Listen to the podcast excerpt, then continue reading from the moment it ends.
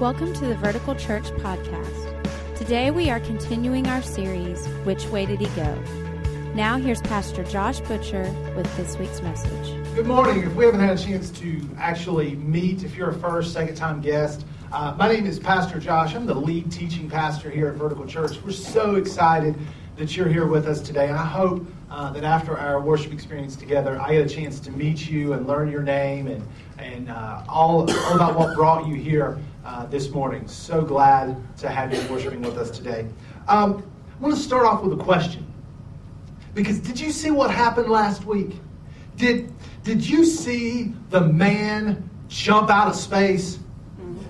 Did, did you raise your hands if you saw the man jump out of the space capsule and and and, and everybody didn't raise their hands. So here's what we're going to do. I think we've got the video. Jonathan, if you would go ahead and play the video. This is kind of a recap video of the man who jumped out of outer space. Now it wasn't really outer space, but you get the deal. Uh, let's go ahead and play that, and you watch this. He went up in this huge helium balloon in a space capsule.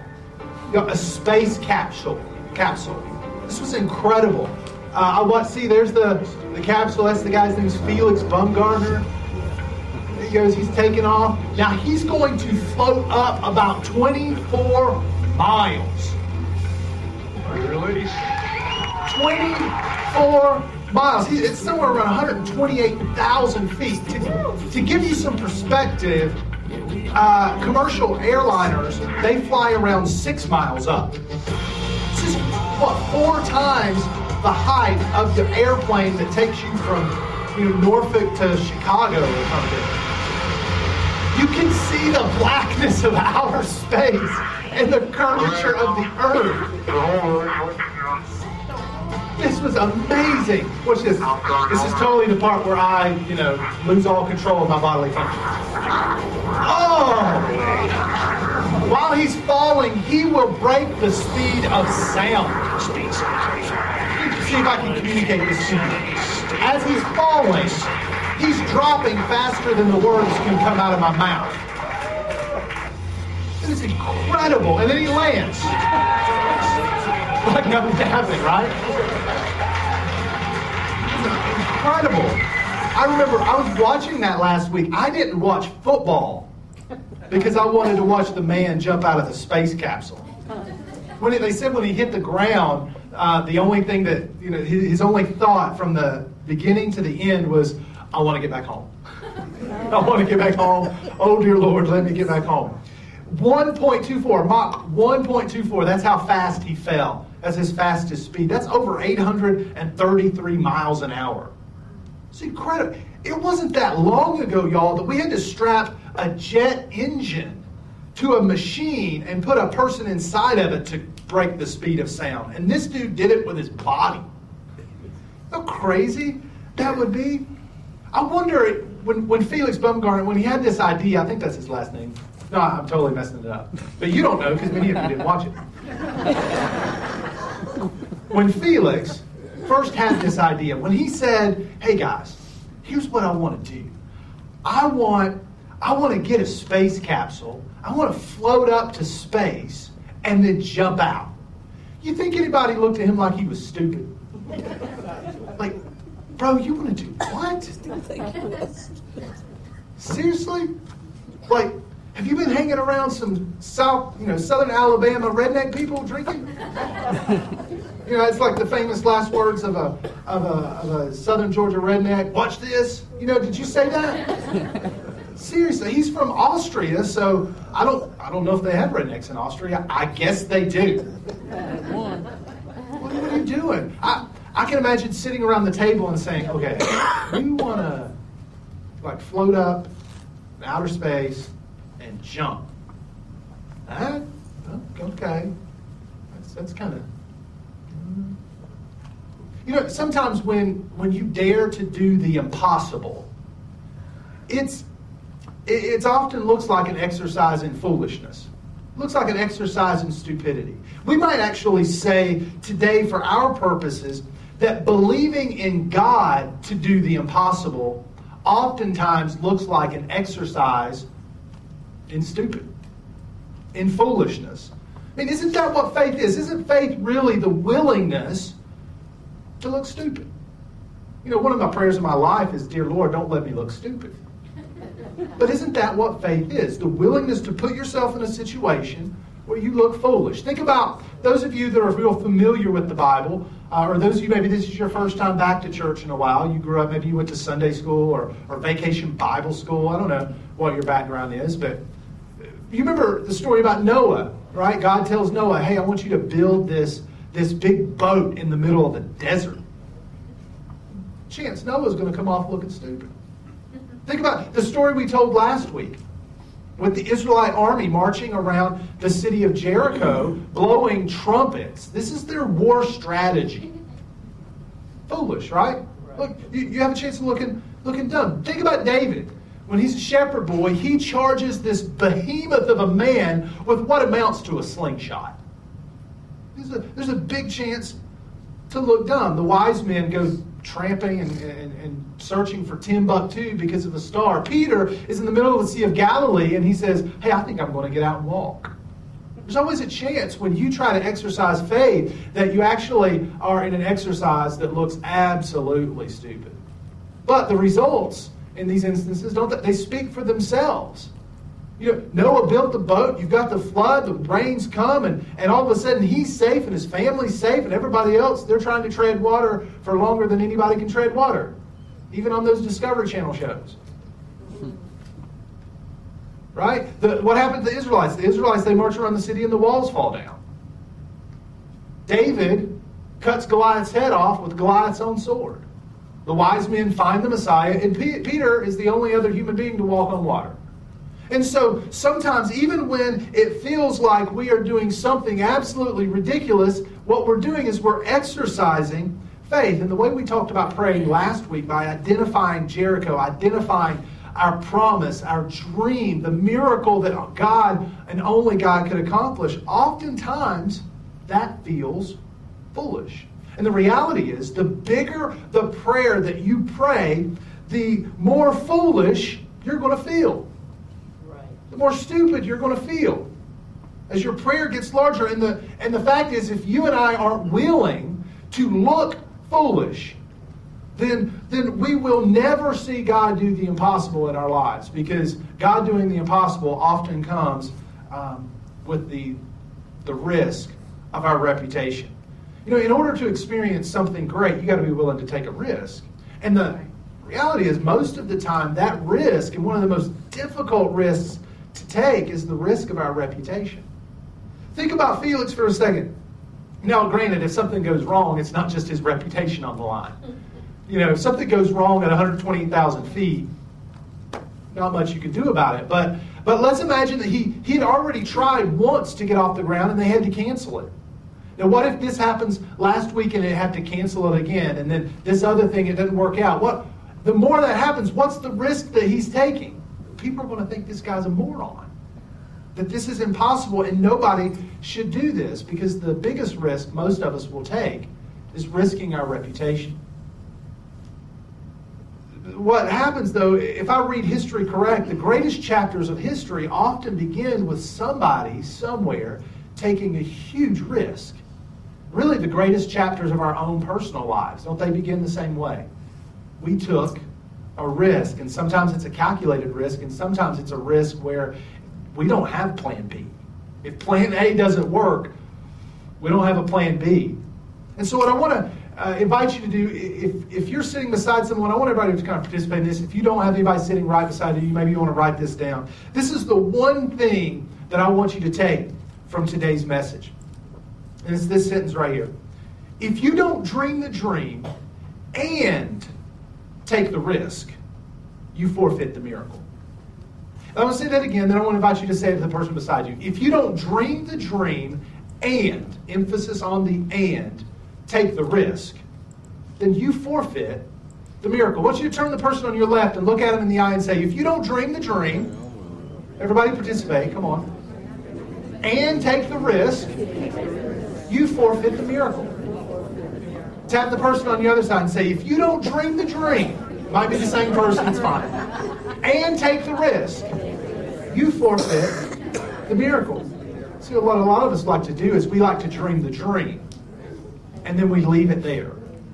But what I've discovered is oftentimes once we dream the dream, there's often a risk that's our next step. In this series, we're talking about discovering the next step that God wants you to take. Last week, we identified the promise, and this week, we're going to talk about taking risks of faith. So I'm going to invite you to open up your Bible to Roman, Romans, Numbers chapter 11. We're going to kind of skip through this chapter and look at this very interesting story that Moses finds himself in.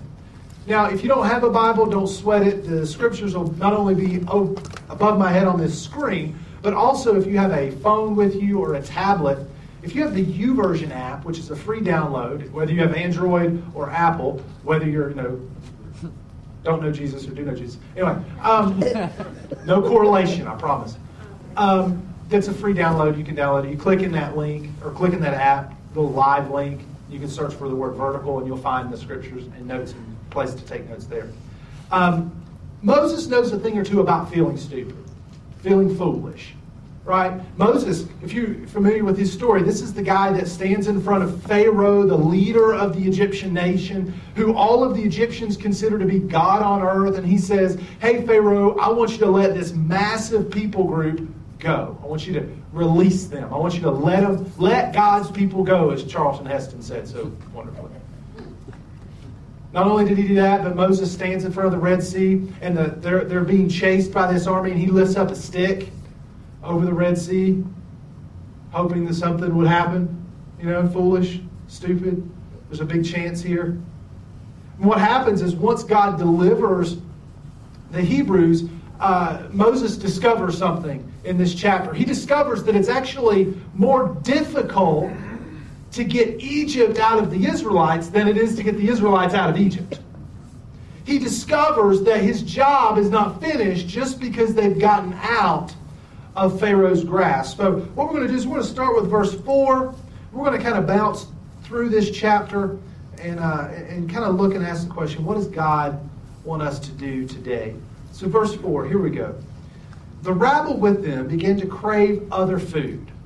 And again, the Israelites started wailing and said, If only we had meat to eat.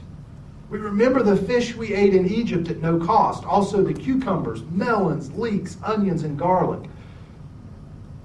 What's up with the onions and garlic? Anybody like onions? You like onions and garlic together? Yes. This is why yes. nobody's sitting beside you. but now we have lost our appetite. Listen to this sentence. We never see anything but this man. If you're not familiar with this story, what's happened is God has freed his people from Egyptian bondage and he's been feeding them. They're wandering around the desert, and literally stuff is falling from the sky, landing on the ground, and they're going and picking it up and making like bread cakes and, and eating that. Manna, they called it manna from heaven, and God is supernaturally, miraculously feeding this people out of nothing. And yet, we're tired of eating this. we're, we're done. Now, don't get me wrong, I'm a hardcore carnivore. I like meat. And if you've never been to a Brazilian steakhouse where they serve all you can eat meat, what you need to do is you need to find one and then call me up and take me with you because I haven't been either. And we need to go together. Right? You can pay for it. You need to find us an all you can eat Brazilian steakhouse. And enjoy this. And, and, so I get it. I, I understand. They, they want some meat. But the thing they've forgotten is that the reason the food's free in Egypt is because they weren't. They weren't free. Not only were they slaves, but they were victims of genocide. Egypt had tried to destroy the whole ethnic population of the Hebrews. And now they're complaining. What's really interesting is they're complaining about one miracle while asking for another miracle. You ever do that? You ever, you ever found yourself doing that? We, we do that all the time, right? We complain about all the hundreds of miracles around us while asking God to do another miracle. I mean, the fact that you and I are sitting here and, and, this little muscle inside of our chest is beating five quarts of blood through our body is miraculous. Through hundreds of thousands of miles of veins and arteries and capillaries. That's amazing. It's miraculous. All the while, we have the ability to concentrate, even though we're spinning uh, on this planet, traveling 67,000 miles an hour around this huge giant fireball while spinning at 1,000 miles an hour. The fact that we can concentrate is a miracle. And yet, all the while, we're experiencing the miracles every day, and we complain about God. We don't like this miracle. Could you do another miracle? Amen. And so the Israelites are doing this, and God's a little, you know, probably ticked off about it. And I love how he responds. If you jump down to verse 18, God says this He says, Tell the people, consecrate yourselves in preparation for tomorrow, when you will eat meat. The Lord heard you when you wailed, if only we had meat to eat. We were better off in Egypt. I love this right here. Now the Lord will give you meat and you will eat it. you will not eat it for just one day, or two days, or five, ten, or twenty days, but for a whole month. Listen to this. Until it comes out of your nostrils and you loathe it. You want meat to eat? I'll give you so much meat to eat, it makes you sick. you ever say that to your kids? I say that to my kids. You want candy? I'll give you so much candy you never want candy again. you stop asking for candy. I'll can I have some chocolate? Right? It's kind of like God, I'll give you so much meat to eat, you never want it again. Because you have rejected the Lord who is among you and have well before him, saying, what, Why did we ever leave Egypt? So, God, in this way that only God can, with a with a little bit of compassion mixed with a lot of sarcasm, mixed with you're going to get what you're going to get, uh, you know, tells Moses, hey, say this to the people and tell them this is what's going to happen. And Moses responds because he knows he knows the size of the crowd that he's traveling with. And listen what he says. He says, verse 21, Here I am among 600,000 men. So it's not counting the women and children. 600,000 men on foot. And you say, I will give them meat to eat for a whole month? Would they have enough if flocks and herds were slaughtered for them? Would they have enough if all the fish in the sea were caught for them? In other words, Moses, Moses says, God, I've, I don't know if you know this, but there's a lot of people here. And I'm, I'm trying to do the math, and it's not adding up. Now, I, God, I, granted, I didn't get past eighth grade algebra, but Listen, I, 600,000 people, that's, that's a lot of meat, God. How, how, how do you plan on doing this? That's impossible. There's no way. There's no way. No way. Have you ever been there? God tells you to do something and you're like, God, this math doesn't add up. God ever tell you to take a job that you actually make less money at than the job you had before? God, what, what, are you talking about? This math doesn't add up here. I don't. I don't, I don't see how. God ever tell you to go on a mission trip and you look at the cost of the mission trip and say, I don't have that money. What? God, what, what, do you, what do you expect me to do? God ever tell you to do something crazy? And you do the math, it doesn't add up. One of the greatest examples of this that many of you uh, participate in exercise right now is tithing. Tithing is one of the, the best uh, illustrations of God telling you to do something absolutely ridiculous, I, I want you to live it off of 90%. And here's the deal it's actually better for you, and you'll have more if you try to live off of 90% than if you live off of 100%. I, mean, I can do that math. God, 90%, 100%, this, this doesn't add up.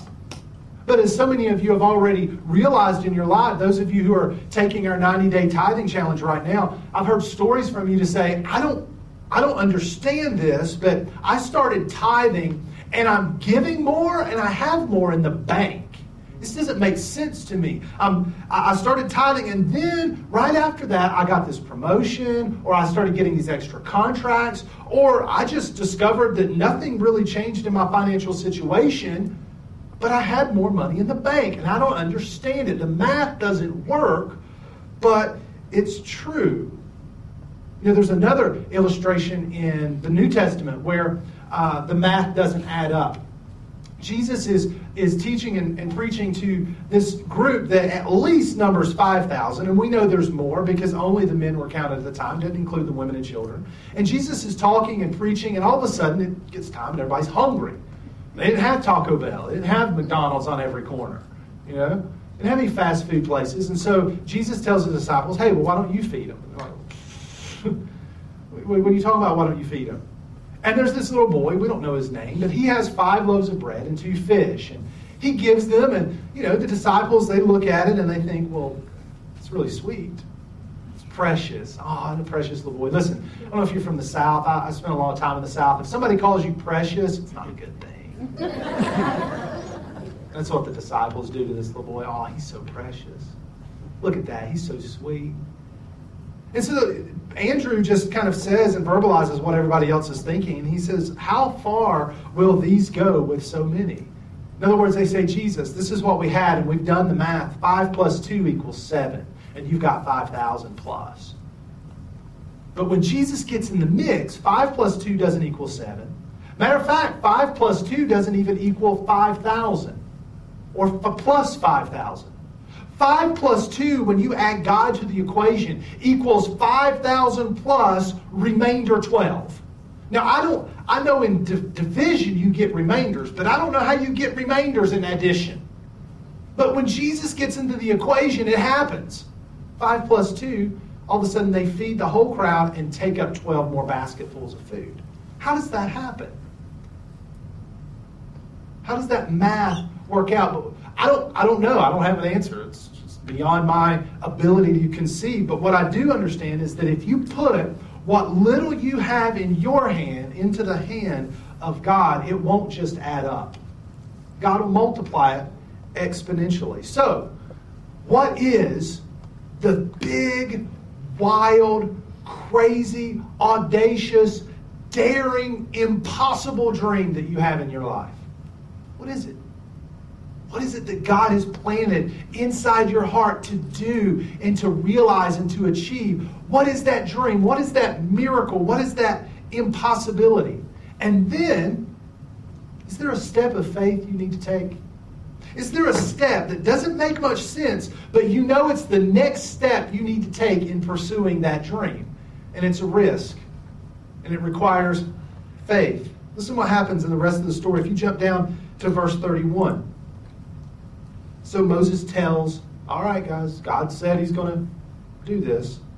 Now a wind went out from the Lord and drove quail in from the sea. It scattered them up to two cubits deep all around the camp, as far as a day's walk in any direction. All that day and night, and all the next day, the people went out and gathered quail. No one gathered less than 10 homers. Now, I don't know what a homer is, and neither do the New York Yankees.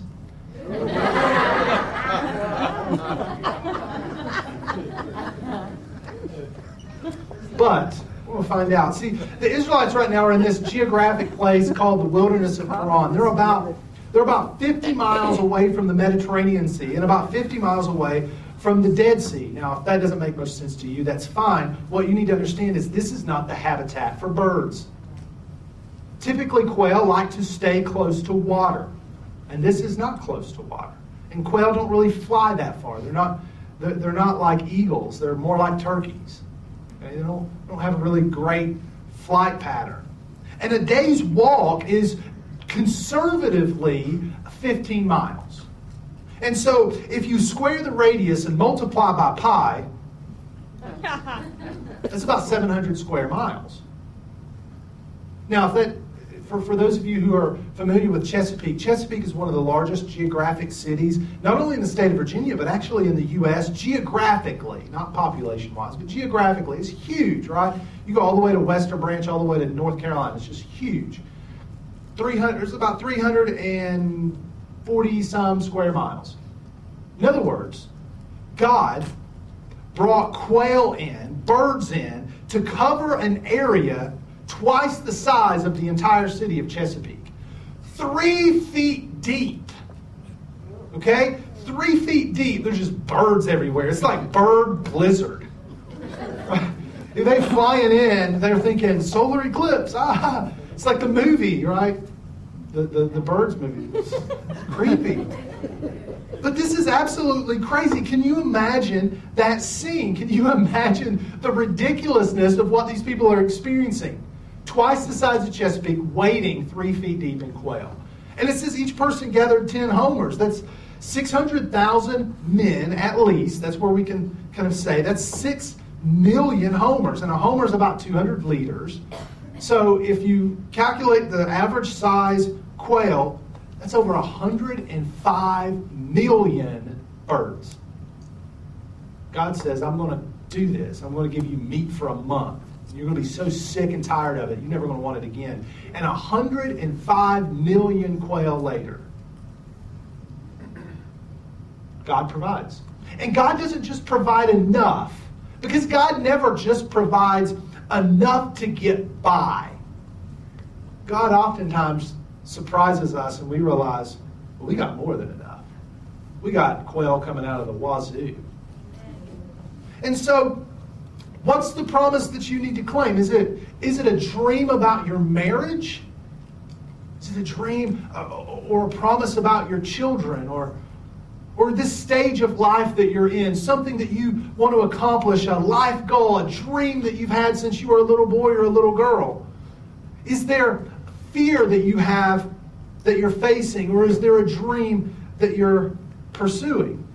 God specializes in impossible. Now, before that, before the quail event took place, or the bird blizzard, whatever we want to call it, God asks Moses a question, and this is the question I believe God's asking you and me this morning. It Happens in Numbers 11, verse 23, and it's not just a question, really, it's the question. It's, it's the question that challenges all of our preconceived ideas and, and preconceived notions about the size of our dreams. God asked this question, verse 23. Lord answered Moses. When Moses says, How are you going to do this? And he says, Is the Lord's arm too short? Now you will see whether or not what I say will come true. In other words, God says, Is there any limit to my power? Is is there any limit? And the obvious answer, if you uh, are a Christ follower, if you know anything about God, is no. Oh, no, there's nothing that God cannot do. God is infinitely bigger than our biggest problem and our biggest dream. And while I'm at it, God is infinitely, His grace is infinitely bigger than your biggest sin. Is there any, is His arm too short? Is there any limit to what God can do? A.W. Tozer, some of you may have read his works. He, he has this idea. This, he says that a low view of God is the cause of a hundred lesser evils, but a high view of God is the solution to 10,000 temporal problems. Your problem, your biggest problem this morning, and my biggest problem this morning, is not a, it's not a divorce that's on the horizon. It's not your biggest problem. Your biggest problem is not a failing business that's about to go bankrupt. It's not your biggest problem. Your biggest problem is not a diagnosis that you got from the doctor. And I don't want to make light of any of those things because they are life altering and life changing. But your, pro- your biggest problem and my biggest problem is our small view of God. Is there is his arm too short? Is there any limit to his power? Is his arm too short? It's a, it's a simple yes or no question. It's not like in grade school when you would pass the note to the girl or boy that you like, said, Do you like me? Check yes or no. And they send it back with a little box in the middle says maybe that they drew. This isn't, a, this, isn't a, this isn't one of those kinds of letters. This is a simple yes or no question. Is his arm too short? Is there a limit to his power? Is God big enough to heal your marriage? Yes or no? Is he big enough to heal your child? Is he bigger than a positive test result or a negative evaluation? Is he big enough? Is he bigger than your biggest secret sin? Is he bigger than your biggest, wildest, crazy, audacious dream? Is he big enough. And God asked Moses this question at the exact moment when Moses realizes that what God said he would do is impossible. Is the Lord's arm too short? You know, Moses is struggling here, and he struggles like you and I struggle. And what he discovers, and this is something that I'm trying to grasp hold of for my own life, is that real faith is based in God's ability to act not on my ability to believe. Real faith. My faith is not in my ability to believe, but in God's ability to act. Because even in our unbelief, sometimes, God's just looking for an opportunity to show himself faithful. Isn't that the prayer? Isn't that the prayer of the follower in the New Testament? Lord, I believe. But would you help my unbelief? Is that about? Well, I believe God, but sometimes I don't. I just struggle. And so my faith is in God's ability to do it, not in my ability to believe it. And the size of our dreams depends on the size of our God. And if God knows no limits, then shouldn't our dreams know no limits? The fact is, with God, there is no big or small. There is no possible and impossible. There is no easy or difficult. It's all the same to God. And when He gives you a vision, He's already making provision. When He gives you a dream, He already has a plan. And oftentimes that plan requires a step of faith. And it takes courage. Otherwise, what did we say? We forfeit the miracle. We forfeit it. We give it up. So, what step of faith do you need to take this morning? The dream that God has placed in your heart and in your, your spirit, what, what's the step of faith that you need to take? Is there a decision that you need to make? Is there a promise that you need to put a stake down in and say, This is it? And right now, this morning, I'm not, I want to let you know, I'm not just I'm not just speaking this for your benefit. This is for me too, because listen, I have dreams. I've got visions. I've got things that I want to see God do that really look impossible. Our church has dreams. Our church has vision. We have we have dreams that only God can make a reality. We have a dream that there are 800,000 people in our community that are not connected to Jesus, and we want to make a difference. We want to bring that number down. 800,000, 600,000, it's all the same to God. We have dream. You know, we have a vision for a church where unchurched people can attend and enjoy and find Jesus. We have a vision for a church that says everything that we do is so that those who are far from God, whether whether they're far from God and they sit in church every week or whether they're far from God and they've never been to church before in their life. We want to be a church that says, hey, before we get to any of that other stuff, I want to introduce you to Jesus.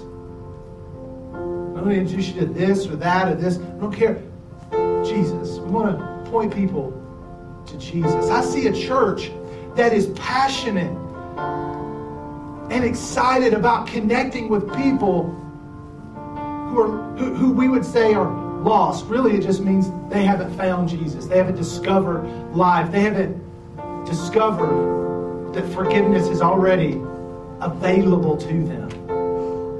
I see a church that doesn't just meet in one location, but that raises up leaders and raises up people and, uh, to, to go and take this, this dream and this vision to other parts of our city and maybe even other parts of our state. And I see a church that has partners on every continent, maybe even Antarctica. We don't know. I see a church that's reaching out and making a difference, inviting their friends, inviting their family, saying, hey, there's more to life than this. Is his arm too short? Isn't that the question that we all have to ask ourselves when we're dreaming a dream, praying a prayer, believing for a miracle? Is his arm too short? Is there a limit to what he can do? Let's pray together. Thank you so much for joining us today. We always appreciate hearing how God is moving in your life. We all have a story to tell, and we'd love to hear yours. Please visit verticalchurch.tv and click on the little pencil icon called Amen Corner to tell us your story. Also, if you'd like to support the ministry of Vertical Church financially, you can do so by clicking the giving link at verticalchurch.tv. Thank you again for taking the time to join us as we point those far from God to life in Jesus.